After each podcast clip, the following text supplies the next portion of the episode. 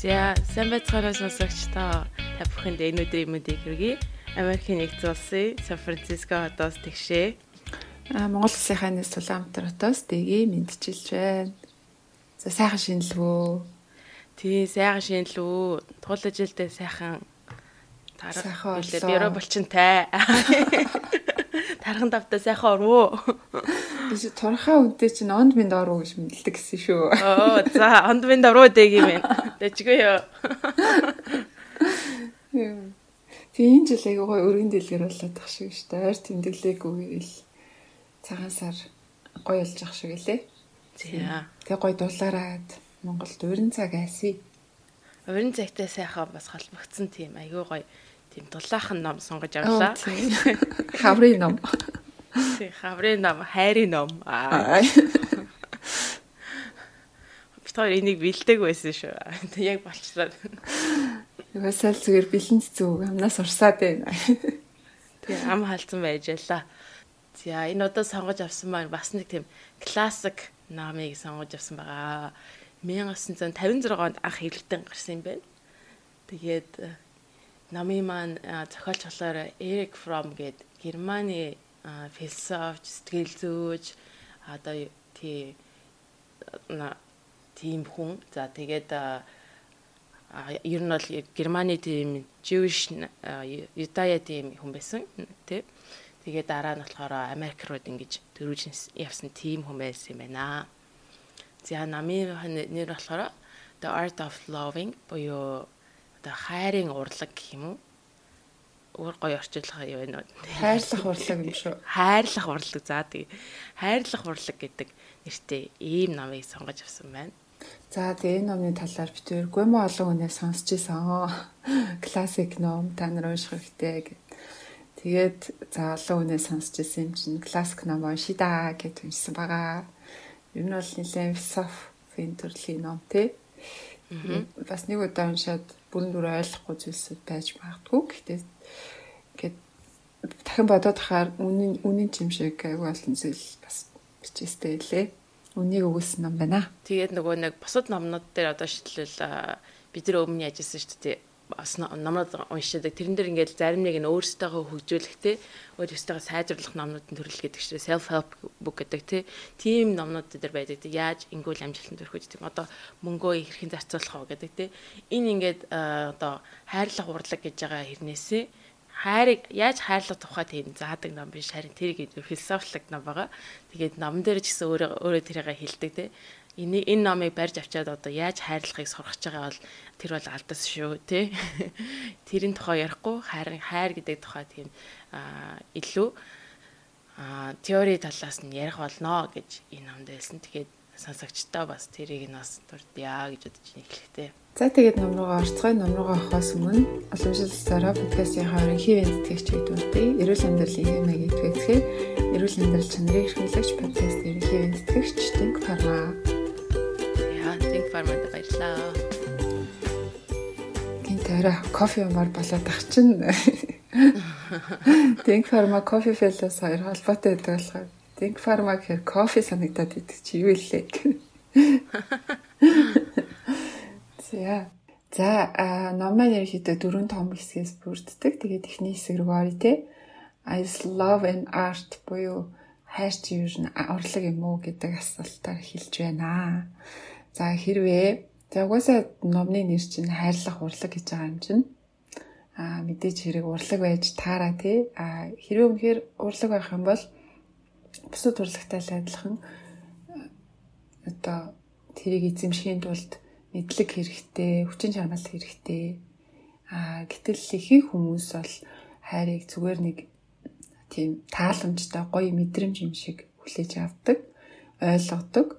Гэт гинтхэн дурлцлаа гэл хэрвээ ингээл аз аз тохиох юм бол ингээл хайр тань дээр хүрээд ирдэг юм шиг тийм фантазилж их бодоод байдгаа ойлгодгоо. За тэгээ хүмүүс хайрыг чухал гэж үздэг. Үнэхээр чухал гэж үздэг. Гин олон хайрын тухай ном зохиол, кино тэгээ зөндөө олон дуу. Гэл тэгэхээр ингээд хүнд хүрлэгтэн бол үнэхээр хайраар амьсгал чадж чинь хайрыг магтан дуулж чинь хайр хэрэгтэй байна а гэхдээ яг ингээд түрүү хэлсэнчлэн хэрвээ урлаг юм бол хайрц суралцаад байгаа мó хайрын талаар мэдлэгийг олж аваад байгаа мó хүчин чармаалт гаргаад байгаа мó гэхээр бас үгүй байна. Яаж хайрлагдах вэ? Хайрлах бол амархаа, хайрлагдах хэцүү. Яаж дур булаам хүний хайрыг татсан хүн болох вэ? Тэр нь л хэцүү байна гэж их хүн боддог оо. Одоо хайрлах хүнээ л олчих юм бол яг болох гэдэг амьдрал сэтгэл гэдэг. Тэр хүн л олдохгүй болохоор хайрлж чадахгүй яваад байна. Хайр дурл үсэхгүй байна гэж бас буруугаар ойлгодог. А энэ ном дээр гарснаар бол хайрлах тэр зүйл нь чухал биш хамгийн гол нь хайрлах сурах хайрлах процесс нь функц нь чухал байгаамаа. Хайрыг худалдаа авалт хийж байгаа юм шиг бас орчин үед боддог болсон тий. Хайрлах хүн маань ингээл ийм шинж чанартай мөнгөтэй магадгүй одоо сайхан зүс царайтай ингэдэг тэгдэг найлан хааштай юу гэдэг те тэгэл нэг тийм олон шинж чанартай юм. Ингээл худалдаа авалт хийж байгаа юм шиг. Тэрийг ингээл хайгаал явааддаг. За тэр гоё хүн нь олдчихоор за тэр хүндээ бас та тэр олон шинж чанараараа таалагдах хэрэгтэй болдог те тэгээд ингээд давуу талуудаараа нэгдчих юм бол харилцан ингээд би биэндээ биенийхээ давуу шинж чанарыг хүлээн зөвшөөрөө татагдах юм бол ингээд матч нийцэл үсээд хайр бий болох юм шиг бас буруугаар ойлгоод. За тэгээд бас нөгөө гинтхэн айгу хурдан татагдаж дурлал тэгэл айгу бас ингээд тэр нь удаа үргэлжлэхгүй байх зүйл амьдралд их тохиолддог штэ. Тэр нь яагаад тэгдэг вэ гэхээр а хурдан татагдаж дурлан гэдэг бол угаасаа хайр биш байгаа болохоор а тэр удаа үргэлжлэх байгаа. Хайрын гол цөм нь тухайн хүнийг гүнзгий мэдэх байдаг. А гэтэл зүгээр л танихгүй хүнээс хүнтэй гинтхэн ингээл уулзрал тэр хүний гүнзгий мэдэх боломжгүй шүү дээ. Тэнгүүд тэр таны дурлаад байгаа мэдрэмж чинь үнэндээ таны фантазиагаа тэр хүн нөгөө хүнийхээ талаарх айгүй олон гой гой бодлуудыг ингээд өөртөө ургуулад тэгээд цаг хугацаа өнгөрөхөөр нөгөө таны бодож исэн фантазлж исэн гоё төсөөллүүд чинь бодит байдалтай нийцэхгүй болоод эхлэнгүүд та уйддаг одоо сэтгэл ханамж чинь буурдаг. Тэгээд нөгөө нэг за за би хүрчлөө ингээ хайр болчлоо, удчлаа ч гэдэм тэгж боддгоо. А гэтэл яг үндэ анханасаа тэр чинь хайр биш байсан гэсэн үг. Хайр бол гүнзгий ойлголт одоо гүнзгий тэр хүнийг мэдхээс а эхэлтгийгч. За тэгээд мэдээж хэрэг хайр гэдэг бол урлаг гэдгийг маш сайн ойлгох хэрэгтэй. Яг л бусад урлагийг сурдагтай адилхан онлын мэдлэг хэрэгтэй. За онлын мэдлэгийг бол энэ ном олгоно гэж штэ. А олсон онлын мэдлэгээ амьдрал дээр хэрэгжүүлж үзчихээж тэрнээс олж авсан те ингээд intuition буюу мэдрэмжээрээ таны хайрлах одоо чадвар чинь суухалнаа гэж бичсэн байна. Хүмүүс олон зүйлийг сурдаг гэж эндээ хайрлах суралцах хэрэгтэй гэж яриад байна. А гэтэл яг одоо ихэнх хүн юуг суралцах хэрэгтэй гэж боддог гэхээр ихэнхдээ л мөнгө олох ч юм уу эсвэл нэр хүндээ өсгөх ч юм уу тиймэрхүү зүйлийг суралцах хэрэгтэй зүйл гэж үздэг үн цэнтэй зүйл гэж үздэг. А яг хайрлах дээр тулаад ирэхээрээ а чи ямар надад мөнгө олох биш те нэр хүнд өсгөх. Ер нь бол тэндээс нэг үн цэн олж чадгүй. А гэтэл яг бодит амьдрал дээрээ одоо хайр гэдэг бол хүний сүнсийг тижээдэг, амьд байгааг мэдрүүлдэг хамгийн чухал амьдралын гол их усүр, хүч чадлын их усүр гэж хэлж байгаа байхгүй юу. За тэгээд энэ үгээр 2 дугаар хэсэг рүү орё л да. 2 дугаар хэсэг дээр бол ингээ хайрын онлын талаар тайлбарлаж хэлж байгаа. Амьдралын бүх асуудлыг асуудлыг чинь хайр шийддэм аа гэсэн тийм хэсэг байна. Амьдралын хамгийн том зовлон бол юунаас хэлдэг вэ гэхээр хүн угаасаа ингээд төрхөн үнэн үхэн үнэн төрөх өхөн хоёроо өөрөө контролдож чаддгүй те тэгээд энэ гонигтай амьдралд хүн бол маш их ганцаарддаг маш их ганцаарддаг гинэ тэр ганцаарддаг зүйл нь бол үний ихэнх зовлонгийн их ундраган байдаг. Тэгээд энэ ганцаардлын мэдрэмж мэдрэмжийг даван туулах гэдэг бол хүний маш том хэрэгцээ байдаг. Энэ ганцаардлаа даван туулахын тулд хүн архитарс уух ч гэдэг юм эсвэл ингээд сексээр тэрийг нөхөвч гэдэг юм уу тийм янз бүрийн арга хэрэгэлт юм байна л та. За архитарс бол мэдээж хэрэг ганцаардлыг ингээл за архинд мансуурч авах үедээ сайхан байж магадгүй ч юм тий. А гэтэл яг ингээд эрүүл болоод эхлэхээр улам ганцаарддаг. Тэгээд улам одоо архит там хэрэглэх юм өсөл төрдөг. Тэгэхээр энэ энэ бол угаасаа эрүүл бус арга байна. За нөгөөх нь болохоор сексээр ингээд өөрийнхөө ганцаардлын мэдрэмжийг дарах. Энэ бол маш тийм богинохон хугацааны төр зургийн аргацаас аргас байгаа байхгүй юу? За эсвэл ингээд ямар нэгэн хоббитой болоо тэр хоббигоороо ингээд өөрийгөө баясгаад явах. А гэтэл яг нөгөө нэг таныг бусдаа холбох ганцаардлыг чинь гээд байхгүй болох зүйл бол хүн хоорондын харилцаа байдаг болохоос биш ямар нэгэн амьгүй зүйлтэй холбогдвол амьгүй зүйлийн зүйлтэй холбоотой хоббинаас л таны энэ ганцаардл угаасаа арилахгүй. За тэгэхээр хайр гэдэг бол тий хүнд байдаг хамгийн тийм идэвхтэй хүч байдаг. Энэ хүч бас хүнд өөрийнхөөрөө байх тий мэдрэмжийг боломжийг олгодог. Тэгэхээр хайр гэдэг бол зүгээр ингээд байж байгаа хин нэгэд дурлцлаач гэх юм татагчлаач гэх юм тийм зүйл биш а илүүтэй амьд байгаагаа мэдрэх бас өөрийнхөө талаар ойлгох энэ тулд хийдэг юм үйлдэл үйл ажиллагаа гэсэн байдлаар тайлбарлаж байгаа юм. За тэгээд хайр гэдэг бол өгөх а тэрнээс биш авах биш юм а гэж тайлбарлаж байгаа юм л да. А өгөх гэдгийг ихэнх хүмүүс юу гэж ойлгодог вэ? Ялангуяа аваа сурцсан хүмүүс юу гэж ойлгодог гэхээр өөрийгөө бусдын төлөө золиослох гэж ойлгох юм байна. А гэтэл үний эрэхтэй өгч явах үедээ те тэр хүн маш их тийм амьд байгаагаа мэдэрдэг. Бусдыг одоо тэр бусдад өөрийгөө зориулж байгаа зориулснараа нөгөө хүнийгаа бас амьд гэдгийг мэдрүүлдэг. За тэгэд нь өөх гэж хэлээд байгаа нь ямар нэг материаллык эд зүйлэг өгч юм уу? Эсвэл амиа зориулсах ч юм тиймэрхүү яриаг шүү. Өөх гэдэг нь болохоор анхаарлаа тэр хүнд өгөх юм уу? Эсвэл тэр хүний хүнийг ойлгох ч юм уу? А зовлонг нь хуваалцах ч юм уу те? А эсвэл одоо мэдлэг мэдээлэл өөрийнхөө баяр баясгалыг хуваалцах энэ бүхнийг өөрийгөө зориулах өгөх гэж нэрлэдэг байгаа. Тэгээ энэ бүхэн бол яг хүнийг а би амьд байна, амьдарч байна гэдгийг мэдрүүлдэг тийм хамгийн гоё хэсэг юм байна л да. Тийм болохоор хайрын хамгийн чухал хэсэг нь өгөхөө гэж. Хайр гэдэг бол бусдад тавих халамж юм, хүндлэл юм, хариуцлага юм. За тэгээд нөгөө хүнээ маш гүнзгий ойлгох тэр ойлголт мэдлэгээс эхэлдэг. Тэр хүнийг мэдэх, гүнзгий мэдэх гэдэг бол хайртай байгааг шинж байдаг. Жишээ нь ингээд тэр хүнээ нөгөө хайртай хүнээ мэднэ гэдэг чинь шүү дээ. А за энэ зүгээр л ууртай байна гэж мэдэх биш. А ууралчиж юунаас болж уурсан юм болоо. За энэ уурсан мэдрэмжээс гадна ийм юмнаас болоод ууралж байгаа юм чи цааталт нь төгшөөр байж байгаа, ийм юм төгсөж байгаа, санаа зовж байгаа ингээд ганцаардлын мэдрэмж төрж байгаа магадгүй буруутай гимсэн мэдрэмж төрж байгаа гэх юмчлэн тэр бүх мэдрэмжийг тэр хүний оронд ингээд орсон юм шиг мэдрээд те тэр бүх талаас нь тэр хүнийг мэддэг байх гэдэг бол хайртай байгаагийн шинж юм байна л да. Тэр хүнийг тэгж гүнзгий мэднэ мэдэрнэ гэдэг бол нөгөө талаас бас өөрийгөө ойлгох үндэс болт юм байна. Өөрийгөө а би би чи ийм хүн юм биш те. Би ингэж хайрладаг юм биш те би ийм онцлогтой юм биш үү гэдгээ хүнийг хайрлах явцдаа хүн олж илрүүлдэг мэддгийм байна. За. За тэгээ дараагийн хэсэг болохоор маш чухал бас амьдралын чухал хайрын нэг болох аа эцэг их хүүхдийн хоорондох хайр байгаа юм л да. За мэдээж хэрэг хүүхд төрөнгүүтээ хамгийн том хайр бол эхийн хайр гэдэг те. Хүүхдийн хувьд ээж гэдэг бол одоо бүх ертөнц үүдэг. Өөрийгөө ээжээсээ салгаж хүүхэд мэдэрдэггүй тус тустай зүйл байна гэж хиндэ төрөнгүүтээ мэдэрдгүү те тийм болтлоо тэр ээж гэдэг зүйл бол хүүхдийн хувьд маш том ертөнц үүдэг. Аа тэр ихээс ирж байгаа хайр бол нөхцөлгүй хайр үүдэг те unconditional love буюу.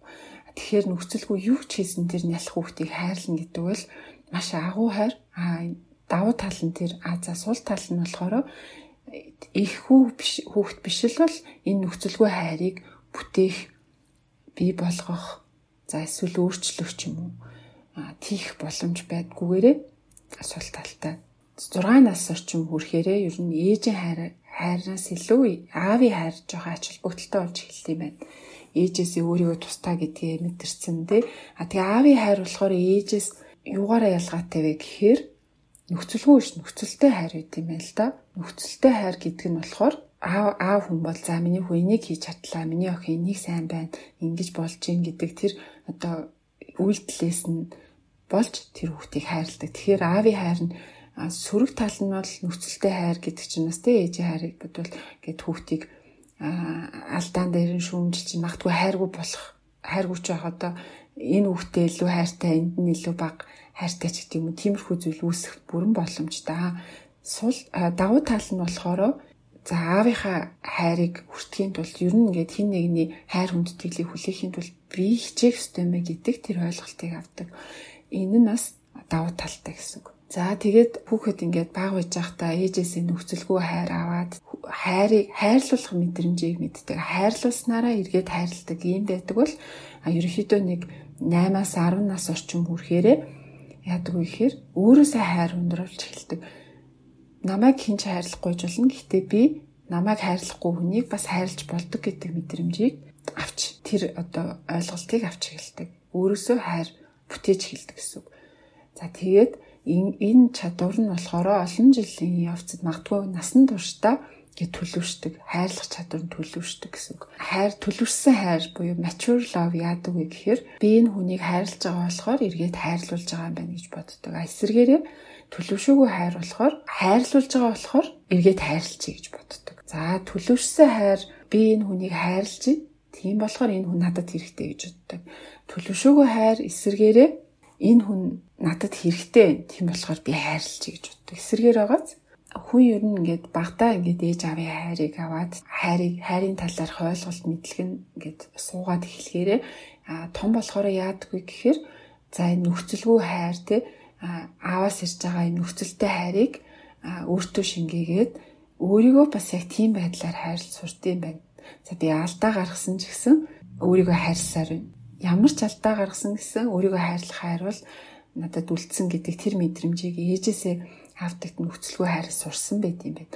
А за нөгөө талаар болохоор ааваас авсан хайраараа за би ингээд э, бас өөрийнхөө өөрөө өөртөө таалагдахын тулд зарим нэг зүйлийг алдаан дээрээс суралцаад илүү сайн хийх ёстой ч гэдэг юм. Тэгээ энэ балансаа хүн ингээд ээж аваасаа авсан хайраасаа суралцсан байт. Эсвэргээрээ хэрвээ аав ээжээс энэ хайрыг суралцаагүй бол а өөрөө өөрийгөө хайрлах хайр нь дутмаг те бас энэ нь янз бүрээр буруугаар илрэх илрэх тийм тохиолдол том болсон юм гардаг. За энийг би бол 3 дугаар хэсэгт дэлгэрэнгүй тайлбарлаа. За тэгээд энэ хүрээд 2 дугаар хэсгийн тал нь тусч байгаа. За тэгээд 2 дугаар хэсгийн энэ хөө хэсгийг үргэлжлүүлэхэд дараагийн хаалгаар ерөөсөө хайрын одоо объект гэж юм л да тий ямар төрлийн хайрууд болж тухай энэ ч яриж байгаа. Төрөнд ингээд дэгийг хэлжсэнчлэн хайр гэдэг бол ерөөхдөө ийм чиг хандлага тий өөрөө шийдэж хийдэг зүйлээ. Тэрнээс биш ингээд гигэндэж чад гэд дурлалд уунах ч гэдэм үү те гигэндэж байгаа дурладаг зүйл биш. Чи өөрөө ухамсартайгаар шийдэж хин нэг нэг хүндтэй ингээд шийддэг зүйл те. А тэгэхээр ингээд ерөөхдөө амьдралын чиг хандлага гэдэг үдлээс нь ерөөхдөө харж байгаа юм л да. А тэгээд ийм өөрөө одоо зоригтойгоор actively ингэж хүнийг хайрладаг тий. Тэгэнгүүт энэчээс юу гэж хэлэх гээд байна гэхээр ерөнхийдөө хүн болгоныг хайрладаг. Нэгэнтэй л ингээм амьдралын чиг хандлага юм бол амьдралд хандж байгаа хүмүүс хандж байгаа хандлага гэдэг маань бүгдийг нь ингээд зэрэг хайрлах тийм ингээд талаас нь ингэж харах болчихж байгаа юм. За тэгэхээр нэг бодлын тим юм шиг бодлооч бас энэ хайрын хайранд хайр гэдэг дотор маань амьдын чиг хандлага дотор маань бас ямар зүйлийг харилж байгаас шалтгаалаад баг зэргийн хоорондоо ялгаатай байдаг. За тэгээд эмчээ бид нэр ихэд жоохон өөр төрлийн хайруудыг эмчээ ярьж байгаа юм л да. За эхний төрлийн хайр бол төрийн дэгийн дурсан нэлээд том те аав ээжүүдийн хооронд аав ээж болон хүүхдүүдийн хоорондох тэр хайрыг. За дараачихыг нь чи ярьж байгаа болохоор brotherly love буюу ахын дүүсийн хайр бас нэг төрлийн те. За ахын дүүсийн хайр гэдэг нь болохоор энэ бол хамгийн одоо бидний fundamental тийм хайрын нэг хамгийн одоо бидний амьдралд хамгийн олон тохиолдол хайрын нэг. За энэ тэгээд болохоор бүх хүнийг ирэхэд айлдаг. Энэ болохоор ерөөдөө бид нар хэлдэг нөгөө нэг хөршөө хайрлах хайрыг хэлж байгаа юм л доо тий. Аа хин нэгэн зөвхөн нэг хүнийг хайрлах биш хүмүүсийг олон орн тий бүх одоо таньдаг хүмүүс ч юм уу найз ч юм уу эсвэл хөрш ч юм уу энийг энэ хүмүүсийг хайрлах хайрлаж байгаа. Тэгэхээр зөвхөн нэг хүнд зориулсан тийм тусгай хайр биш. За тэгээд энэ энэхүү хайр нь болохоор энэ ахан дүүсийн хайр нь болохоор юун дээр тулгуурладаг вэ гэхлээр хүн гэдэг зүйл маань болохоор нэг төрлийн амьтан юм аа. Тэ бид нар бол бүгдээрээ нэг төрлийн нэг зүйл юм аа гэдэг дээр тулгуурлаж энийг хэлж байгаа юм. Тэгэхээр ингээд гадна талаас нь харахад одоо шил өөр те ертөнцийг өөрөх бодол нь өөрчт юм уу? Биднийг туулж амьдрал амьдрсан одоо амьдрал маань өөртэй тэрнээсээ болоод би тэр жишээл улс төрийн үзэл нь өөрч гэдэг юм уу те? Гих мэдчлэн гадналаасаа харахад ингээд хүн болгон өөрийн гэсэн онцлогтой хүн болгон өөр таарах хүн гэж байна таарахгүй хүн гэж байна юм шиг ингээд харагдаж байгаа боловч яг ингээд цөмрөө нь хүн гэж юм бэ гэд ингээд цөмрөө нь орохоор хүн болохоор бүгд адилхан байдаг. Өөрөөр хэлбэл хүн гэдэг зүйл бол нэг төрлийнх тийм учраас энэ хүү ахын дүүсийн хайр гэдэг маань хүнийг яг эрх тэгштэй equals те яг эрх тэгштэй бүх хүмүүс адилхан юм а гэдэг талаас нь харж хайрладаг хайрыг хэлж байгаа. За тэгэхээр энэ болохоор ингээд нэг хүн дурлах хайр биш хүнийг нэг гэдэг талаас нь хараад хайрлаж байгаа тэр За тэгээд хамгийн гол нь болохоор өөрөөсөө дорд ч юм уу за эсвэл хин нэгэн туслалцаа хэрэгтэй байгаа хүн чамд өөр чинь ямар нэгэн ашиг авчрахгүй байхад чи тэр зүйлийг тэр хүнийг хайрлах тэр хайрыг бол энэ ч ингээд хэлж байгаамаа. За дараагийн нэг төрлийн хайр нь болохоор motherly love буюу одоо эхийн хайр. За эхийн хайрын тухай сая дээг маань бас эхний хэсэгт нь дурдсан. Эхийн хайр бол яхахгүй unconditional буюу одоо нөхцөлгүй үнэмлэхгүй хайр. За тэгээд хүүхд хүүхдийнхээ амьдралын төлөө тэр хүүхдийнхээ амьдралд хэрэгтэй одоо амьд гарахын тулд байгаа бүх хэрэгтэй зүйлийг хангахын төлөө одоо гаргаж байгаа хамгийн агуу хайр гэж өгдөг. За тэгээд тэр ч утгаараа ерөөдөө ихийн хайрыг болохоор энэ хайрын дундаас хамгийн агуу хайр. Тэ тэр хүүхдийнхээ төлөө юу ч хийхээс боцохгүй бүр ингээд бүх зүйлээ зориулдаг.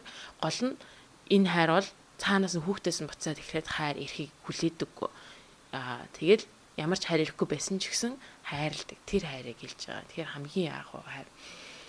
Аа за энэ яа харахгүй хүүхэд нь одоо дөнгөж нэлэх хүүхэд ялангуяа төрөөд ямар ч хоол мэсгүй, дулаан байргүй, тэг нэлэх ганцаар хүүхэд бол амьд гарах боломжгүй.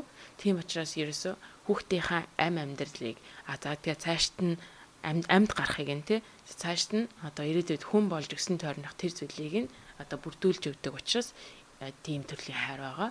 За тэгээд энэ зөвхөн ингээд мэдээж ингээд бага наснаас авахгүйла 5 6 наснд боллоо. За ингээд өөрөө амьд гарч гарчлаа тий. Нөгөө нэг хэрэггүй яг нэг өдөр болго ингээд бөөцөглөх шаардлагагүй болоод ирэн тий. Гараас гарна гэдэг чинь тий. Тэрний дараа бол хүн болоод ингээд томроод өөр амьд гар явах боломжтой. Гэхдээ ихийн хайр бол тэн дээр ингээд зогсдгоо. Тэрний дараа жинхэнэ нөгөө нэг ихийн хайрын шалгуур гарч ирдэг. Тэрний юу гэхээр хамгийн их зүйл нь болохоор нэг separation гэж байгаа юм л да. Хүүхд ингээд том болоод ингээд ээжээс тусгаарлагдах болно. Ялангуяа ингээд том болоод өөрөө хувь хүн болж өссөн тойрн өөрөөгөө за зөвхөн ээж гэдэг зүйл биш юм байна.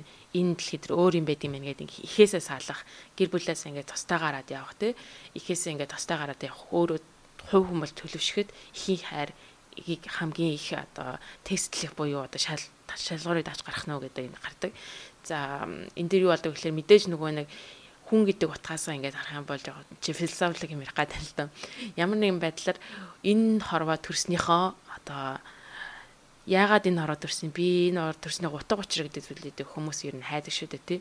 Эмэгтэй хүнд бол тэр айгүй амархан учир нэг юм бол хүүхэд гараахан гот энэ хороо төрсний утга учир нэг бараг бэлтэж байгаа байхгүй учир нэг юм бол тэр жижигхэн амьгүй зүйлээс энэ жоохон хүний гаргаад тэр хүний ам амьдралыг шийдээд би энэ хүнийг амьд гаргаад одоо ингээ хүн болгочлоо гэдэг тэр их том үүдлийг ингэод энэ бол яа харахгүй энэ хороод өснөний утга учир нь биелчихэж байгаа.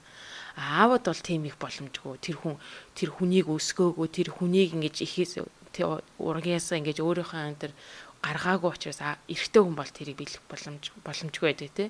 Тэр ч утгаас ингээ харах юм бол эмэгтэй хүнд хүүхд гарганы нийт бол амьд яваагийн утга учирыг бас илэрхийлэх хамгийн том зүйл болж эхэлдэг. Тэгэнгүүт ээж нар дээр одоо одоо эмэгтэй эмэгтэй ээж болж байгаа хүнд юу одоо хэцүү байдаг вэ гэхэлэр нөгөө энэ амьд явж байгаа зүйлийн утга учирыг хийгээ явж байсан чинь нөгөө хүүхэд нь тусгаарлагдаад ээж хэрэггүй болох. Тэгээ би өөрөө өөрөө аваа явж чадах юм байна гэдэг төвшөнд гараад ирэнгүүт хамгийн их шалгуур нь том гарч ирд юм л та. Энэ үед ээж нар ямар байх хэрэгтэй гэхэлэр чи хэрэггүй болсон ч гэсэн а хүүхдээ буцаагаад л яг нөхцөлгүй байдлаар хайрлах хэрэгтэй. Зарим ээжнэр одоо чадахгүй те тэрхий хүүхдээ улам л ингээ хаанаас нь зулгаагаал бүх юмд нь оролцоол те өөрийнхөө төлөө тэрийг хийгээд байгаа хгүй яагаад гэвэл хүүхдийн амьдралд хэрэгтэй хүн баймар шүү дээ те өөрийнхөө амьдралын утга учирыг авч явмаар байж шүү дээ тэр зүйл ингэж гарах хандлагатай байдаг. За тэгэхээр ихийн хайр гэдэг бол ерөнхийдөө хүүхд нөсөөд гарсан ч гэсэн хүүхдэд нөхцөлгүй айдлах, хүүхдийнхээ ирээдүйн сайн сайхны төлөө хийх, а хүүхдээс хайр бутааж нэхэхгүй байх тэр зүйлийг ингээд хэлж байгаа юм. Аа за дараагийн нэгэн төрлийн хайр болохоор erotic love буюу одоо хайр дурлал, янаг дурлалын хайрыг хэлж байгаа юм л да. Энэ бол ерөнхийдөө төрөний дурдсан хоёр хайраас ялгаатай. Жишээл brotherly love одоо ахын дүүсийн хайр, эхийн хайр гэдэг маань болохоор хоорондоо ялгаатай байна шүү дээ. Ахын дүүсийн хайр болохоор бүх хүмүүсийг адилхан гэж үздэг. Эхийн хайр маань болохоор одоо өөр өөртөө тусалж чадахгүй үнийг хайрладаг хайр боловч энэ хоёр хайранд хоорондоо адилхан зүйл нь болохоор юу гэхээр аа хүнийг хүнийг хайрладаг хайр биш ахын дүүсийн хайр бол бүх хүмүүсийг адилхан гээд олон хүнийг хайрладаг. Эхийн хайр бол олон хүүхэдтэй байх юм бол хүний хүүхэдтэй зориулсан хайр биш 3 4 хүүхэдтэй байх юм бүгд л тэр олон хүмүүсийг хайрлах боломжтой. Харин эротик буюу янаг дурлалын хайр нь юугаар ялгаатай вэ гэхэл зөвхөн нэг хүнийг хайрладаг. Тэ? Би энэ хүнийг хайрлаж байгаа гэдэг тэр хайрыг болохоор янаг дурлалын хайр юм л да. Тэгээд ялангуяа сексийн бодлоос нь тий тэр нэг тачаалтсан тийм байдлаар хайрлаж байгаа хайр байгаа. За тэгээ ихчлэн энэ янаг дурлалын хайр удаа хайр дурлалын хайрыг болохоор хүмүүс юутэй андуурах гэдэг вэ гэхээр түрүүн дээгийн хэлжсэн хайранд унах тий the falling in love гэдэг чинь тий гигүнд ингээд бүр ингээд дурлах одоо дурлах гэж хэлэх юм л да тий хайрлах ш дурлах. Тэр зөвхөн л тэр хүнд ингээд учиргүй дурлах гэдэгтээ андуурдаг. Тэр бол тэр зүйл биш юм тий энэ erotic love гэдэг бол тэрнээс шал өлөө том гэл гівгийн дурлах биш харин чи өөрөө өөрөө өөрийнхөө шийдвэрээр тэр хүнийг хайрлая гэж шийдээд хайрлах. Тэгээд тэр зөвхөн тэр хүнийг жим сексуалыг хайрлахыг болохоор хэлж байгаа. Тэрнээс ш ингээд нөгөө талаас ингээд харахаар би ингээд энэ хүнтэй хайрлцсан юм чинь ингээд нэг хэсэг ингээд шинэ хүн ингээд гараад ирэхээр ингээд дурлалт те бүр ингээд гал халуун тэр хүсэл нь бадраад тэгээд цоош нь хүн гарч ирэхэд ингээд маш их ингээд мэдэх хүсэл төрөөл те улам ингээл татагдаал ингээл гал халуунаар татагдаал ирдэг боловч яг ингээд нөгөө хүнээ ингээд анх мэдхгүй байгаа дээр гал халуунаар татдаг байгаа байхгүй юу. Тэгээ мэдээд ирэнгүүт нь нөгөө хүнийх сонирхол нь буурж эхэлдэг. За тэгээ сонирхол нь буурангууд нөгөө гал халуун галал ингээд бололцжсэн тэр нан хайр дурлал чинь дурлалсан юм дурлал нь алга болж эхэлдэг. За тэгэнгүүт нөгөө нэг хайр нь байх болчих жоохгүй. Тэгэхээр энэ бол жинхэнэ хайр биш юм аа. Хүмүүс ихчлэн андуурдаг тэр төр зургийн зүйл байгаа юм. А жинхэнэ хайр байх юм бол би өөрөө энэ хүн дурлаа гэж хайрлаа гэж сонгоод өөрийнхөө байгаагаараа тэр хүнийг хайрладаг. За тэгээд тэр хүний улам мэдхийг хүсдэг. За мэдсэн ч гэсэн тэр хайр нь унтардаггүй тий. Тэгэхээр өөрөөр хэлбэл нэг олон жил үргэлжилж байгаа тэр нэг дурлал биш хайрыг явуулахаар энэ хэлж байгаа. Тэгэхээр хамгийн чухал энэ зүйл хийж одоо love буюу энэ одоо дурлалын хайр дурлалын хайрн дээр болж байгаа зүйл нь болохоор тэр хүнийг хайрлая гэж шийдэж байгаа will буюу одоо миний өөрийн шийдвэр, миний өөрийн зорилго гэдэг маань хамгийн чухал. За тэгэхээр энэ бол тийм хүчтэй сэтгэл зүйн зүйл биш харин бол шийдвэр аа тэгээд өөрөө гаргаж ирж байгаа тэр promise буюу одоо би хийнэ гэж амлалт тий би чамайг хайрлана гэж хэлж байгаа амлалтыг энэ хэлж байгаа. За за дараагийн нэг төрлийн хайр болохоор self love буюу одоо өөрийгөө хайрлах хайр.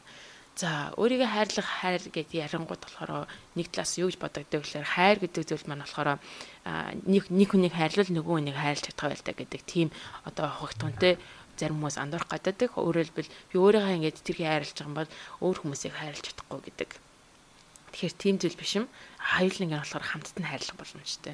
За тэгээд ялангуяа өөрийгөө хайрлах хайрд гэдэг дээр ингээд гаргангууд хүмүүс болохоор selfishness буюу одоо амиа хичээх үзэл гэж илээх боддог тий. За тийм өөрийгөө хайрлах хайл бол ерөөсөө ч амиа хичээлэх зүйл биш юм аа. Харин ч эсэргээрээ энэ хоёр бол нэг тал шал эсрэг зүйл юм тий. А логикийн хувьд ингээд ярих юм бол одоо хүмүүсийг хайрлах гэдэг маань болохоор одоо нөхрөө хайрлал тий анд нөхрөө хайрлал гэдэг гэдэг олон төрлийн одоо шашны үнэс ч гэсэн байдаг шүү дээ тий. За одоо тэгэнгүүт ингээд яадаг гэхээр анд нөхөд гэдэг чинь эцээ юу вэ тэр чинь хүн шүү дээ тий. За тэгэхээр ихэд хүмүүсийг ингээд ялгарлан гадарлахгүйгээр хайрлаа гэж байгаа гэсэн үг юм тий. За тэгэнгүүт би бас өөрөө хүн тий. Тэгэхээр би бас ялгарлан гадуурлах учиргүй учраас би бас өөрөө нэр хайранд норох юм байна гэж ирэхдээ бодох хэрэгтэй юм л да. За тэгэхээр хүмүүсийг хайрлна гэдэг бол өөрийгөө хайрлахаас ихтэй. А за өөрийгөө хайрлаж чадахгүй хүн одоо selfish одоо хүн байх юм бол харь эсрэгээр хүмүүсийг хайрлаж чадахгүй. Энэ нь өөрийгөө хайрлах гэдэг нь хүмүүсийг хайрлах гэдгийн хамгийн ихний суур болж өгдөг байх нэ. За энэ болохоор ерөнхийдөө өөрийгөө хайрлах гэдэг нь болохоор өөрийнхөө төлөө санаа зовох хүндлэх, өөрийгөө хүндлэх, өөрөө өөрийнхөө үүргийг ойлгох, өөр өөрийгөө ойлгох, тэ knowledge тэ гэдэг зүйлээс хамгийн эхэлж үндэслэж гарч ирээд өөрийгөө хайрлаад тэгээд бусд хүмүүсийг хайрлах болон бусдыг бүгдийг яг өөрийгөө хайрлаж байгаатай адилхан байдлаар бусдыг хайрлах гэдэг зүйлрүүдэд гарч ирдэг.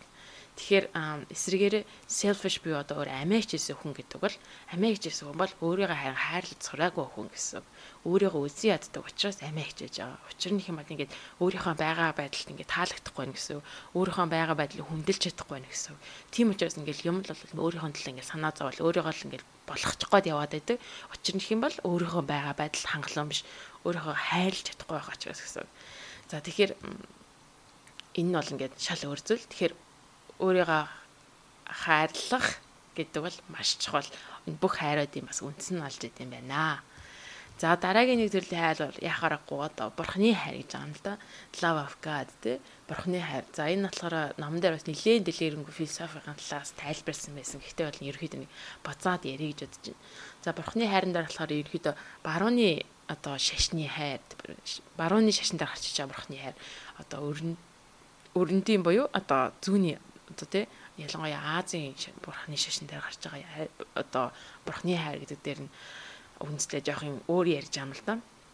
Аа барууны шашин одоо христ христийн шашин ялангуяа гол нь тэ христийн шашинд ойролцоод юдаи шашин тэр бурхны хайран дээр болохоор ерөөхдөө аавын төрлийн хайруудыг байгаа. Тэр нь болохоор түрүүн дэгээ хэлжсэнтэй адилхан аав аавын одоо хайр гэдэг маань юу вэ гэхээр ямар нэгэн зүйлийг дагаж мөрдөх юм бол хайраа амсна гэдэг хайр. Жишээлбэл одоо нөгөө нэг Христийн шашинд байдаг 10 дагаж мөрдөхөд дүрмждэг юм үү. Энийг хийжээж бурхан чамайг хайрлна. Чи тийм учраас энэ зүйлүүдийг хийх хэрэгтэй тий. Тэгээд эндээ сайн итгэх хэрэгтэй гэдэг. Тийм ус уртай бодог бол одоо бодийн шашин гэдэг юм уу хиндуизм нь болохоор ээжийн илүү шашин одоо тийм талаас нь хардаг. Тэр нь болохоор бүх хүнийг инэрэнгөө хайрлна. Гэхдээ яг хийж байгаа зүйл чинь болохоор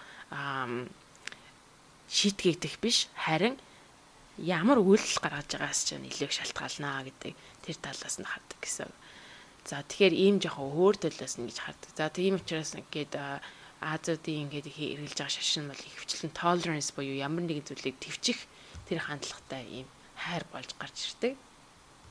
За барууны одоо Христосийн шашин эдэр шиг болохоор ерөөхдөө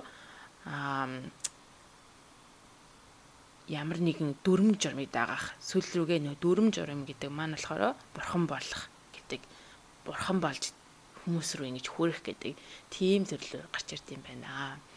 За тэгээд ерөнхийдөө ингээд аа яг энэ хэсэг маань дуусж байгаа. За.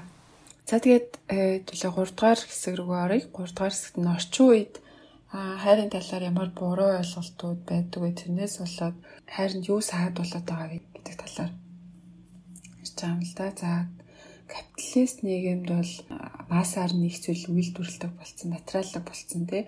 Материаллык зүйл энэ одоо амьгүй зүйл хүний хөдөлмөр буюу амтай зүйлээс үнэтэй болсон, амтай зүйлээс чухал болсон. Энэ нь бол асуудал байгаамаа. Амьд хүнийг хүртэл ингээд хайрцагт оруулаад гэхүү те гэд олноороо энэ хүмүүсний нэгэнтэйг эв нэгдэлтэй одоо хамтарч чаддаг. За тэгээд э, маш их зүйлийг хэрэгэлдэг. Нэгэн хэвэн цутгацсан юм шиг таамаглаж болох үе, зөрчлөн мэдэж болох үец тийм байх.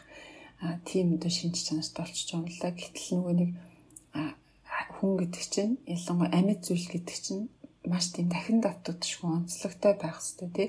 Тэгжээж та хайрлагдаж, хайрлах тий Аа тэгээд хайр хайрын бас нэг нөхцөл чинь өөрийнхоороо байх бүрэн боломж э, олгож байгаа шүү дээ. Гэтэл ингээд капиталист нийгэмд цутгсан юм шиг байлгаад байгаа нь бас гээд хүнийг илүү амьгүй байлгаад, хүмүл байлгаад хайрын цаадлууд байгаа юм л та.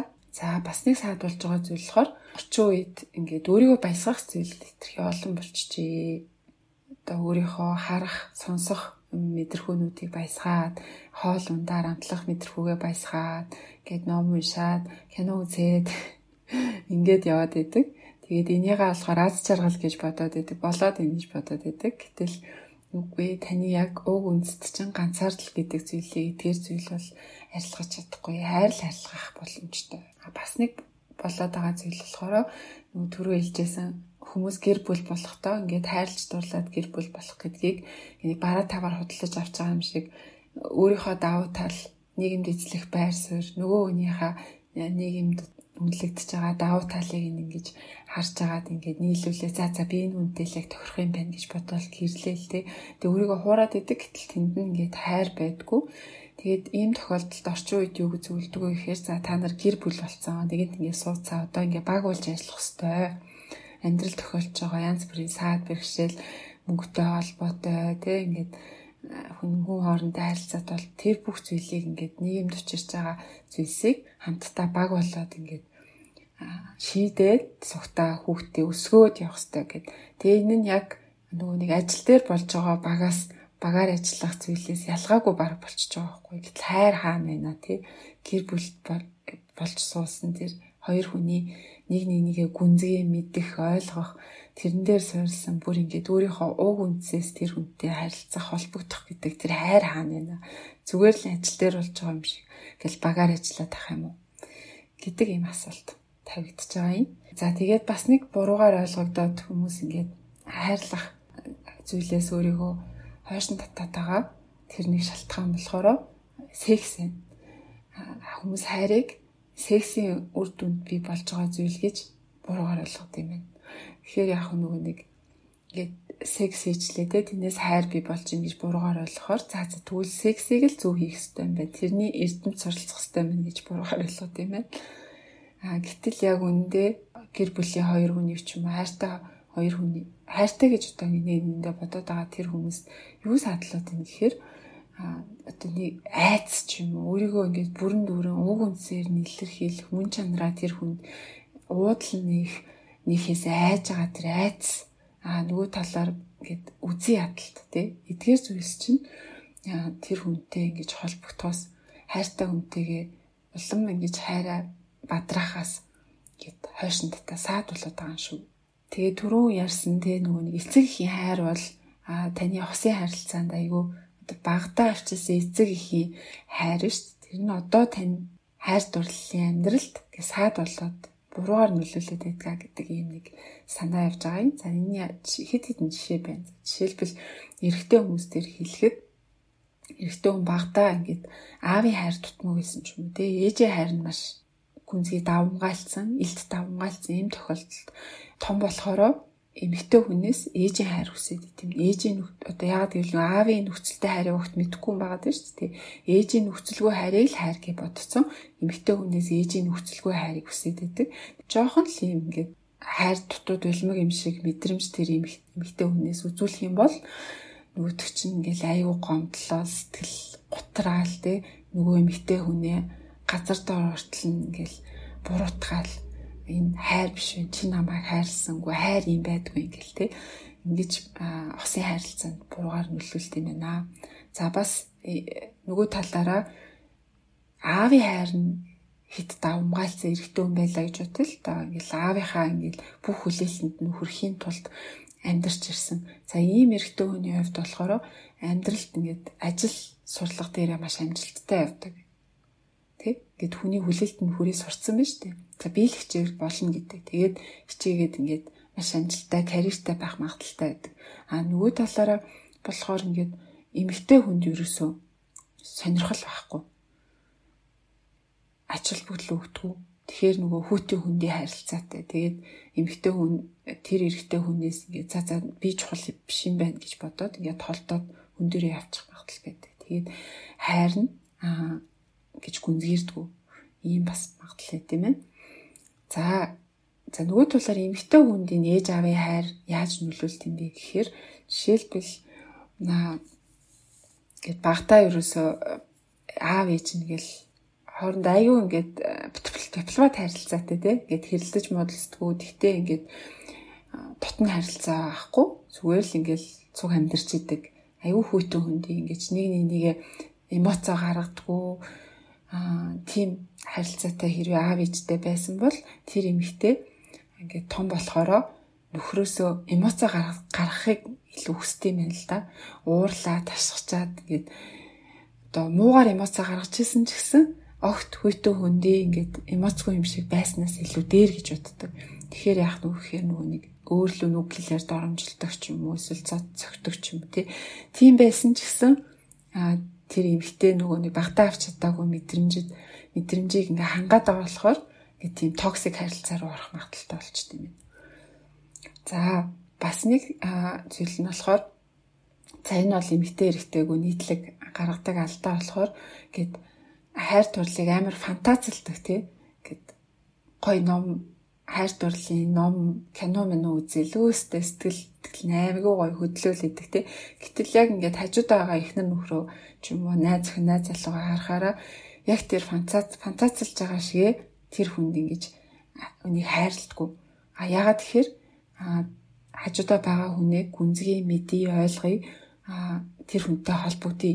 Өөрийнхөө ингээд бүр сэтгэлийн угаас ингэж харилцъя гэж хүчин чармаалт гаргадгүй болохоор фантазилж байгаа хайр бодит амьдрал дээр огт биелэл болтгүй гэсэн үг. За тэгээд дөнгөж гэрэлж байгаа ч юм уу те дөнгөж үерхэж байгаа магтгүй ингээд сүй тавьсан ч юм уу. Тиймэрхүү хосууд гэл бас ирээдүг аяг фантазилж боддtiin байл л өстэй ирээдүйдтэй тэгчч гоё аз жаргалтай амьдрал тэгчч одоо хайрын думбаал гэл айгүй фантазиж боддог а гэтэл яг одоо байгаа байдал нь болохоор аль хэдийн нөгөө хүнээсээ уйдцсан аль хэдийн нөгөө хүний илүү мэдий гүнзгий мэдий а мөн одоо сэтгэлийнхаа угаас холбогдъё гэдэг огт тийм хүчин чармал гаргахаа болцсон байгаа байхгүй юу. Одоо тийм байгаа юм чинь яаж ирээдүйд тийм амар одоо гоё хайр ундраал гоё яз жаргалтай байгаа болох юм бэ те. Тэгэхээр яг одооноос эхлээд тэр хүчин чармаалтаа гарахгүй болохгүй гэж. Аа олон жил амьдарсан, цуг амьдарсан хүмүүсийн хувьд болохоор ер нь ингээд орчин үед нийтлэг нөгөө хос нөгөө хосоо аяг их буруутгадаг. Чи л ингээд байгаа болохоор битэрийн харилцаа болохгүй байна гэдэг ч юм уу те. Тийм аяг их буруутгал явдаг. Нөгөө хүн чинь гэсэн таныг буруутгах байгаа. Тэгэл өөртөө ямар ч өөр дээрээ түн шинжилгээ хийж хүчин чармаал гаргахгүй мөртлөө нөгөө нэгээ л буруутгаад ах юм бол эндээс аа нөгөө хайр чинь ингээд хөвчихгүй гэсэн. Тэгээд энэ дээр бас нэг юм хэлэхэд ер нь ингээд сонсоод ахад те ингээд хайр гэдэг чинь ийм нэг хүчин чармаал гаргах зүйл болоод байгаа уусаа хаварлаг гэж тэ хайрлах хурлаг мэдлэг хэрэгтэй хүчин чармаал хэрэгтэй гэдэг чинь. А гэтэл хүчин чармаал гарахгүй болохоор а чинь хайр байхгүй болох гэдэг тий амьдрах гэдэг бол хүчин чармаалтаар мэдлэгээр хичээсний үр дүнд ингэж бий болдог зүйл. Яг тэрнтэй адилхан хайр хүчин чармаалтаар бий болдог. А тэрнээс биш зүгээр л ингээл хайр бол байнга тааламжтай байгаал. Тэгээ ингээл хайр бол ингээл ямар ч хэрүүл уруулгүй гэл ямар ч тийм нэг нэгэндээ маргалдах зүйлгүй. Те ингээл аягүй сайхан байнга л жаргалтай тийм байдгүй маа. Амьдрал ямар байдаг вэ? Хайр яг тэрнтэй адилхан. Хүчин чармаал гарах зүйлээ өөрийгөө сорих зүйлээ нэг нэгнээ сорих үедээ ингээд гаргаад явахаас өөр арга байдгүй А тэгээд хайрыг ингээд ямар ч ингээ хэрүүл маргаангүй зүйл гэж бас буруугаар ойлгоод байдаг үгүй. Конфликт буюу зөрчил бол ингээд байх зүйл амьдрал юм чинь. А гэтэл нөгөө нэг бүр том ингээд шийдвэрлэж болохгүй тийм зөрчил үүсчих юм бол тэр бол ингээд хайранд маш том саад болно. Тийм шийдвэрлэж болохгүй зөрчил үүсгэхээс өмнө жижиг зөрчил дээр ингээд хэрдэж маргалдаач болохоо уучраа болоод урагшаа явахгүй бол болтгүй. Твжиж одоо нэг нэгнийхээ ингээд сэтгэлийг уудлаад ойлголцоод тэр хүнийг гүнзгий мэдээд аа ингэж хайр цаашаа үргэлжлэх боломжтой болтгоо. За гэхдээ энэ дээр нэг анхааруулж хэлэх зүйл болохоор гээд байн хэрэлдэж маргалддаг те бүр ингээд нэг нэгнээсээ бүр ингээд үзээ яддаг ингээд тэнд ямар ч хайрын үндэс үлдээгүй тийм ингээд нөхцөлд цаа цаа ингээд би энэ хүнд угаасаа хайр угаасаа ингээд үзээ яддаг тий. Байнга хэрүүлтэй ийм ингээд а гэхдээ би энэ хүнтэй амьдрах хэрэгтэй ягаад гэвэл надад битэрийн дунд хүүхд байгаа хүүхдээ ээжгүй аавгүй байлгаж болохгүй гэд ингээд гүрийгээд байдаг. Тийм тохиолдолд хүүхдийн тохирноо. Тийм хэрүүл уруултай тийм ингээд хайр хайрын ямар ч уг үндэс байхгүй тийм гэр бүлд байсанд орвол зүгээр саасан нь тэр хүүхдэд илүү эрүүл илүү сэтгэл ямар амгалан тийм байдлыг ирээдүйд нь хэрэгтэй зүйл болно гэж маш олон судалгаа бас байд юм байна. Тэгэхээр тэн дээр бас анхаарах хэрэгтэй байна. За тэгээд хамгийн сүүлийн хэсэг рүү бүлэг рүү нөрөө гэж бодож байна. Энэ болохоор the practice of love юу одоо одоо хайрыг хэрхэн одоо дадлгажуулах вэ те хайрыг хэрхэн сурах вэ гэдэг хэсэг дээр байгаа. За тэгвэл хамгийн эхлэхдээ подкаст эхлэхдээ бид нар бас хэлжсэнчлээ. Энэ бол self help буюу одоо өөртөө туслах тийм ном биш ээ зохиолч маань ч гэсэн өөртөө хэлжсэн. За энэ энэ номыг уншихаар л ингээл маргаашнаас эхлээл яаж хайрлах тухайгаа ингээд сураад тэгээд тэрийг амьдрал дээр тушиж үзэж болох юм аа гэдэг тийм хүмүүс одоо байж болно шүү дээ. Art of Love-ыг болохоор урлаг болохоор тий. За энийг заах чинь гэдэг. Тэр тийм заах байгаа ном биш. Харин ч эсвэргээрээ тийм биш ингээд илүү их онлайн тухай ярих болно. За тэгээд би энэ зохиолч маань өөрөө хийснээр болоо. За тэгвэл хэрвээ хайр гэдэг чинь ийм урлаг юм бол За тэгвэл урлагийг яаж сурдаг тухай харин ярья тий. Учир нь хэм бол ингээд хайр гэдэг зүйл болохоор яг ингээд өөрөө биеэрээ мэдэрчээж мэдэрдэг зүйл. За тэг хүн болгон ялгаатай учраас түүнийг яаж мэдэрэх, түүнээс яаж ойлгох тий. Түүнийг одоо үр дүнд нь яаж дүн шинжилгээ хийх бол хүн болгоны өөр өөрсдөд нь тийм ялгаатай зүйл юм а. Тийм болохоор ингээд нэг номдөө бичих боломжгүй. За тэгвэл энэ урлаг гэдэг талаас нь харах юм бол урлагийг яаж сурд юм бэ? Ямарваа нэгэн урлагийг тий жишээлбэл уран зургийг яаж сурдгийг одоо ийм урлаг одоо эмч дуудахыг яаж сурдгийг за эсвэл одоо эмч болж тий месслийн эмч болохыг яаж сурдгийг тэрнтэй адилхан хайр гэдэг үл яг адилхан л энэ талаас нь харъя. За тэгвэл ингээд дөрвөн одоо ингээд чухал зүйлийг энэ хэлж байгаа юм л да. Нэгдүгээр нь болохоор дисциплин буюу одоо сахилга бат. За мэдээж сахилыг батхгүйгээр ямар нэгэн зүйлийг бас сурна гэж хичээж байхгүй. Энэ бол хамгийн ихний зүйл. За тэгээд сахилыг бат гэхлээр одоо хүмүүс хэрчлэн андуурдаг болохоор өө би аймаг сахилыг баттай шил өглөө 9-с оройн 5 цаг хүртэл ажиллаа хийж чаддсан юм ч тийм үү те. Энэ сахилыг батыг бол ерөөсөө яриаггүй. Энэ бол өөрөө өөрийнхөө шийдсэн өөрөө энийг хий гэж шийдсэн сахилаа бат. Гаднаас ингээд ажил хийдэг те өдрийн 8 цаг ажилладаг гэдэг бол гаднаас компаниас ч нэгээд чамайг ингээд ажиллуулад байгаа тэр зүйл шүү дээ тийм. Тэгэхээр тэр тухай яриаггүй. За хоёр дахь нь болохоор одоо concentration буюу ямар нэгэн зүйл төвлөрөх. Энэ бол аюу хэцүү ялангуяа энэ орчин үеийн нийгэмд болохоор ингээд маш их зүйлүүд ингээд чиний анхаарлыг татах гад баян ингээ хитэн талаас чинь чангаацалдж байгаа те утас байна, сошиал медиа байна. Одоо л ингээл кино, мино гэл чиний анхаарлыг л ингээл татах гал байгаа те. Маш их distractionтэй байгаад ийм үе. Энэ дээр бол маш хэцүү. Гэтэ энэ бол ямар нэгэн зүйл төвлөрөх гэдэг бол ямар нэгэн урлагийг соход бол зайлшгүй байх хэрэгтэй. За 3 дахь зүйл нь болохоор төвчээр patience. Төвчээр няцахгүй дээр зориг сүүлийн хүртэл нь явах тэр төвчээрийг хэлж байгаа. За тэгээд ялангуяа бас ингээд орчин үед хэцүү зүйл нь болохоор ямар нэг зүйлийг хурдан үр дүнд гаргахыг одоо ирмэлддэг басан тий. Жишээлбэл одоо 30 хоногт 12 кг хас ич гэдэг юм уу тий. Эсвэл за тэр аймаг руу хурдны зам тавьсан айл бол хурдан очиж гэдэг юм уу тий. Тийм ерөөхдөө масаар бид нар төвчээргүй болсон. Ямарваа нэгэн зүйлийг хурдан үрдэн төрөхийг хүсдэг болсон. Гэхдээ энэ урлаг гэдэг зүйлийг сурахад бол юм болох юм болох цагтаа болно. Тийм учраас түүний болтол нь төвчээртэйгээр сахилга баттайгаар яа ингээд хийх зүйлээ хийх хэрэгтэй тий гэдэг зүйлийг бол маш их төвчээртэй байх хэрэгтэй. За дөрөвдөг нь болохоор supreme concern буюу энэ хүү сурыг гэж байгаа зүйлээ сурыг гэж тэр урлагаа хамгийн дээр тавьж шухалчилдаг. Түүнийхээ төлөө байнга санаа зовдөг яаж нэг сайжруулах вэ? Яаж хийх вэ? Түүнийхээ төлөө байнга боддог. Тий чиний анхаарлын төв байдаг. Тийм болох хэрэгтэй. Тэгжээж энэ урлаг гэдэг зүйлийг бол хамгийн сайн сурах юм аа. За тэгэхээр ингээд хэлсэн эдгээр ингээд дөрвөн чухал ингээд онлайн талаас нарах юм бол байна. Гэхдээ ямар нэгэн зүйл урлаг гэдэг зүйлийг сурахын тулд ямар нэгэн зүйлийг мастер тий эзэмшиж хамгийн сайн чанараар түүнийг эзэмшихийн тулд яа харахгүй түүнийг баян дасгал сургуульд хийж тэрийг practice хийх хэрэгтэй тий практик дээр гаргах хэрэгтэй. Аа тэгэхээр яаж тэгвэл түрүүнийсэн сахилга батыг тий илүү их сайн практичлах юм бэ гэж байна. Тэгэхээр энэ түрүүнд хэлжсэн чинь сахилга энэ сахилга бат одоо сурах хэрэгтэй цахилгаан бат гэдэг зүйл болохоор аа чи өөрийнхөө хүсэл зоригоор хийж байгаа тэр сахилгыг батыг хэлж байгаа.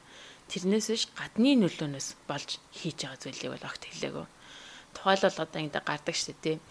гадны нөлөөлөөс л за чи энийг хийхгүй бол ингээх учраас чи шитгэх учраас тий ашвал дарагтаа заниулах учраас энийг хийж гэн тий дарагтаа заниулах багштай заниулах учраас оройн суугаад хичээлээ хийж гэн гэдэг. Тийм сахилга батыг бол энд огтхон ч яриаггүй чи өөрийнхөө хүсэл зоригоор би энийг хийх хийж байгаа учраас надад сайн учраас миний бие махбодод сайн учраас би өөрөө өөрийнхөө хүслээр хийж байгаа энэ сахилгыг батыг хэлж байгаа. А тэрнээс ш нэг барууны орнод байдаг no pay no gain тий хичээхгүй бол бүтэхгүй гэдэг. Тэр биш. Чи өөр сайн учраас хийж байгаа. Тэр зүйлийг хэлж байгаа. За тэгвэл дараачийн нөгөө нэг анхаарал хандуулах төвлөрөх concentration-ыг яаж хийх вэ гэж байгаа. Хамгийн энгийн дасгал бол ерөөсөдөө өөрөө өөртөө ганцаараа байж сурах. Энгийнээс нэхлэх юм бол за өөрөө өөртөө ганцаараа байх гэдэг нь юу ч хийхгүйгээр ганцаараа байх сурах одоо уншихгүй, зурагт үзэхгүй, радио сонсохгүй те, тамиг татахгүй те, хөгжим сонсохгүй юм уухгүйгээр гав ганцаараа гав ганцаараа юу ч хийхгүй байж өөр өөртөө байж сурах. Энэ яаж юм гэхээр өөр өөртөө төвлөрөхөөс гадна өөрөө өөрийгөө хайрлах тэр хайрын үндэс суурийг тавьж эхэлдэг. Өөр өөрийнхөө яг байгаагаар нь юу ч хийхгүйгээр хамттай байх.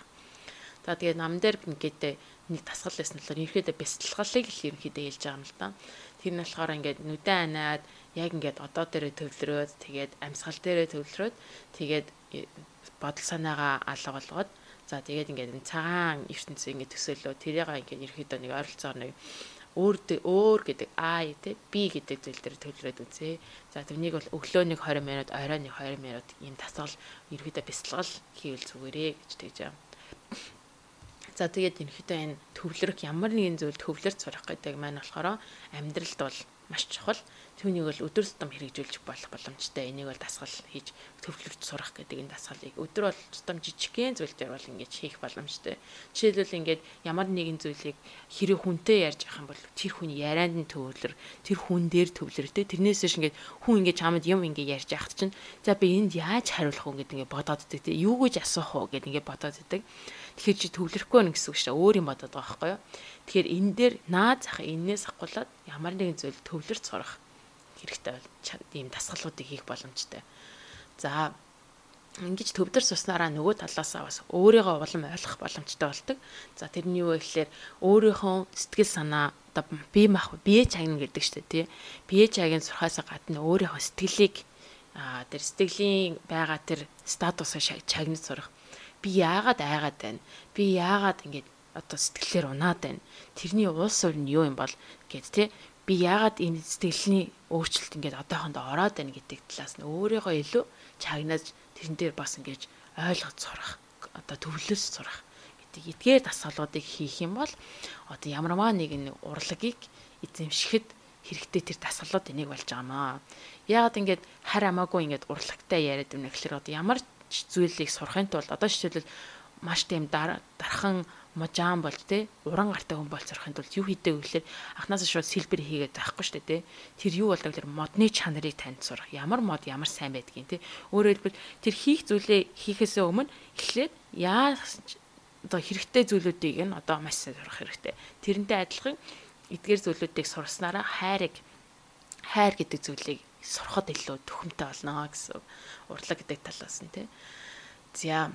За тэгээд хайрлаж сурах гэдэг тий хайрыг өөрөө яг ингээд чихнээс нь хайрлаж сурахад бол хамгийн түрүүнд хийх ёстой зүйл бол нэг зүйл бол нарциссизм буюу өөрөө өөрийнхөө төлөө санаа зовдог. Өөрөө өөрийгөө хайр одоо нарциссист хүн гэдэг чинь тэрийг ингээд давж гарах гэдэг тийм зүйл байж байгаа.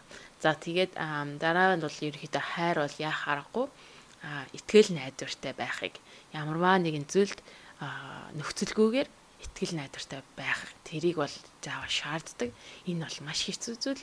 Өөрөөр хэлбэл итгэл найдвартай байна гэдэг итгэл найдвартай faith гэдэг зүйл нь болохоор хоёр төрлийн faith болж байгаа юм л доо. Итгэл найдвар болж. Нэг нь болохоор irrational тий ямар тийм нөгөө талаар рационал аа тийм рационал биш итгэл найдар нь болохоор хин нэг нь чамд хэлсэн болохоор тэрэнд нь итгэх тий жишээлбэл нэг authority ч юм уу ингээд дээрээс нь чамд хэлээд энэ ингэдэг учраас чи энэ итгэх хэрэгтэй гэж хэлэхээр заа гэж энэ итгэл найдар бол жинхэнэ итгэл найдар биш ялж байгаа. Жинхэнэ итгэл найдар хаанаас гарч ирдэг гэхээр чиний өөрийн яг дотроос чинь чи өөрөө шийдээ чи өөрийнхөө шийдвэр дээр үндэслэж өөрийнхөө түүнийг ингээд хараад тий за би энийг ингээд ойлголоо за би ингэж шийдье гэд өөрөөс чинь гарч ирж байгаа тэр ихтгэл найдварыг болохоор жинхэнэ ихтгэл найдвар. Тэгэхээр энэ ихтгэл найдвар бол одоо хин нэгний хайр ч юм уу одоо андын журам тий найз нөхцөл бол маш чухал байдаг. Учир нь юм бол чи найзыгаа хараад түүнийг ингээд одоо ажиглаад өөрийнхөө үр дүн гаргаад тий өөрийнхөө чийдэрийг гаргацсан баг шүү дээ. Тийм болохоор энэ ихтгэл найдар тэрэн дээр суурилсан ихтгэл найдар гэдэг бол маш чухал юм. Тэгэхээр нөгөө талаас харах юм бол ихтгэл найдвартай байх гэдэг бол буцаага зоригийг шаарддаг. За энэ дээр юу гэж хэлэх гээд байна вэ гэхээр чи ингээд нэг найздаа итгэцэн байж лаа тий. Нэг өдөр тэр чинь чамайг ингээд аа итгэлээ чинь унгаана, итгэлээ чи хаяна тий. Чамайг сэтгэлээр унгаана. Би ингэж бодож байсан шгүй гэдэг та одоо зүйл гарна ч гэдэм үү. Жишээлбэл одоо итгэлийг даахгүй байх гэдэг шүү дээ. Итгэлийг чинь даахгүй байх. Тэр зүйл бол яа харахгүй амьдрал дуугасаа тохиолддог. Гэтэ энэ үеийн хот дээр чи зүрх сэтгэлээрээ хохирчж байгаа хгүй чи өвдөн сэтгэл чи өвдөн маш хэцүү байна, шаналн, зовн тий. Гэхдээ тийм шаналл зовлол угаасаа гархан тодорхой байхад чинь тийм зүйлийг ч гэсэн даавах тийм зоригтой байх хэрэгтэй. Тэгэхээр буцаагаад итгэл хүнд итгэж сурна гэдэг бол зориг шаарддаг зүйл. Бүх юмаа орхиод тийм бүт итгэнэ гэд итгэнэ гэж байгаа шүү. Өг шүү дээ тий. Тэгэхээр ирээдүйд зовлох, шаналлах, итгэлээ алдах тэр зүйлийг бол одоо тэр зүйл дээр одоо зоригтой байх хэрэгтэй гэсэн. За тэгээ ингээд буцаагаад ингээд яагаад үсэх юм бол ерөөдөө хайрлах гэдэг бол зориг шаардна гэсэн тий. Итгэлтэй байх хэрэгтэй, итгэл шаардна гэсэн. За За хамгийн сүүлний хэлэхэд бол хайр бол яхах аргагүй commitment те бүх зүйлээ одоо гаргана гэд ингээд хийж байгаа commitment гэсэн.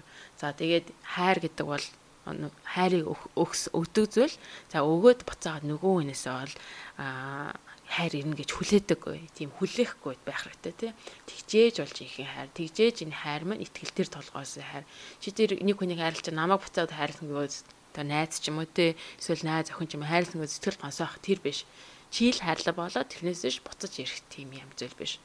За тэгээ хайр гэдэг бол зүгээр ингээд хүлээж авах зүйл биш. Хайр гэдэг бол өгөх зүйл өөрөөр хэлбэл юм passively те ингээд би хайрыг хүлээгээд сууж байгаа биш.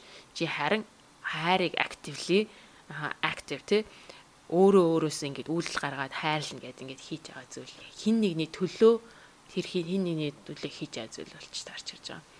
Тэгэхээр ийм зүйл гэдгийг бол хамгийн сүүл нь хэлж байгаа. За тэгээд хамгийн сүүл нь яг нөгөө нэг каталист нийгэмд орсон болохоор одоо бидний амьдарч байгаа нийгэм яхаарахгүй нөгөө нэг каталист нийгэмтэй болохоор өөрийнхөө төлөө явдаг. А за тэгээд хин нэгнээс ашиг хонжоо хайдаг тийм нийгэм гэдэг нь яхаарахгүй нэг.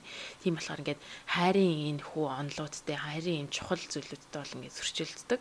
За тэгээд нийгэмдэр бас ийм хэцүү одоо нөхцөл байдалтай байгаа гэдэг нь үнэн. Гэхдээ бол ингээд хайрыг бас буцаагаад яг энэ жинхэнэ хайр гэдэг тий unconditional love өөрөөсөө хүний төлөө гаргадаг хайр, итгэлээр суурилсан хайр гэдгийг бол бас хийх боломжтой юм аа гэж хэлээд энэ хүү ном маань дуусж байгаамаа. Тэгээд хүний төлөө л бид нар хайрлаад байгаа уу? Гэхээр нөгөө нэг та өөрийнхөө төлөө бас хайрлаж байгаа. Хамгийн гол нь яах гэж хайрлаад байгаа юм гэхээр амьд явж байгаа мэдрэхийн тулд хайрлаж байгаа шүү. Амьдарч байгаа л юм чинь та хайрлах хэрэгтэй. Хайр бол амьдрал юм За ингээд ном маань бас нэлээ философик ном. Танд бол ингээд өнөөдөр юу хийх вэ гэдэг тийм үйлдэл гарч ирэх байх. Гэтэ ингээд юм бодох зүйлийг бол маш өгсөн баг те. Аа дээр үед бичигдсэн 1950-аад онд бичигдсэн ном ернээс одоо хүртэл ингээд уншигдэж явж байгаа. Яа харахгүй нөгөө хайрын онлыг онл гэдэг талаас нь гаргаж ирсэн ийм ном байна. Тэг нөгөө харах үнцгийг бол өөрчилж чадхаар ном байна. Одоо бид нар чинь капиталист нийгэмд амьдарч энэ хайрыг бас буруугаар харж ирсэн. Үнээрээ юм алдаа гаргадаг штэ гэдэг зүйлийг бол айгүй сайн анзаарсан. Тэгэхээр харах өнцгөө өөрчлөх гэдгээс яагаад эхэлж болохгүй гэж тий. За тэгээд хоёлаа энэ хүрээд ерөөхдөө номоод дуусгая. Намаа өндөрлөгийнхаа өмнө подкастынхаа ерөнхий эзэтгэгчийг дурдъя. Эрүүл амьдралын хэм маяг идэвхжээ. Эрүүл амьдрал чанарыг хэрэглэгч подкаст ерөнхий эзэтгэгч Дэнк Харбаа За, Think Farm-д баярлалаа. Сонсогчдаа энэ хүртэл сонссонд бас баярлалаа. За, тэгээ энэ удаагийн дугаар маань бас таалагдсан байхаа гэж найдаж байна. За, тэгээд дараагийн дугаараар уулзлаа. Тэр баяртай. Тэр баяртай.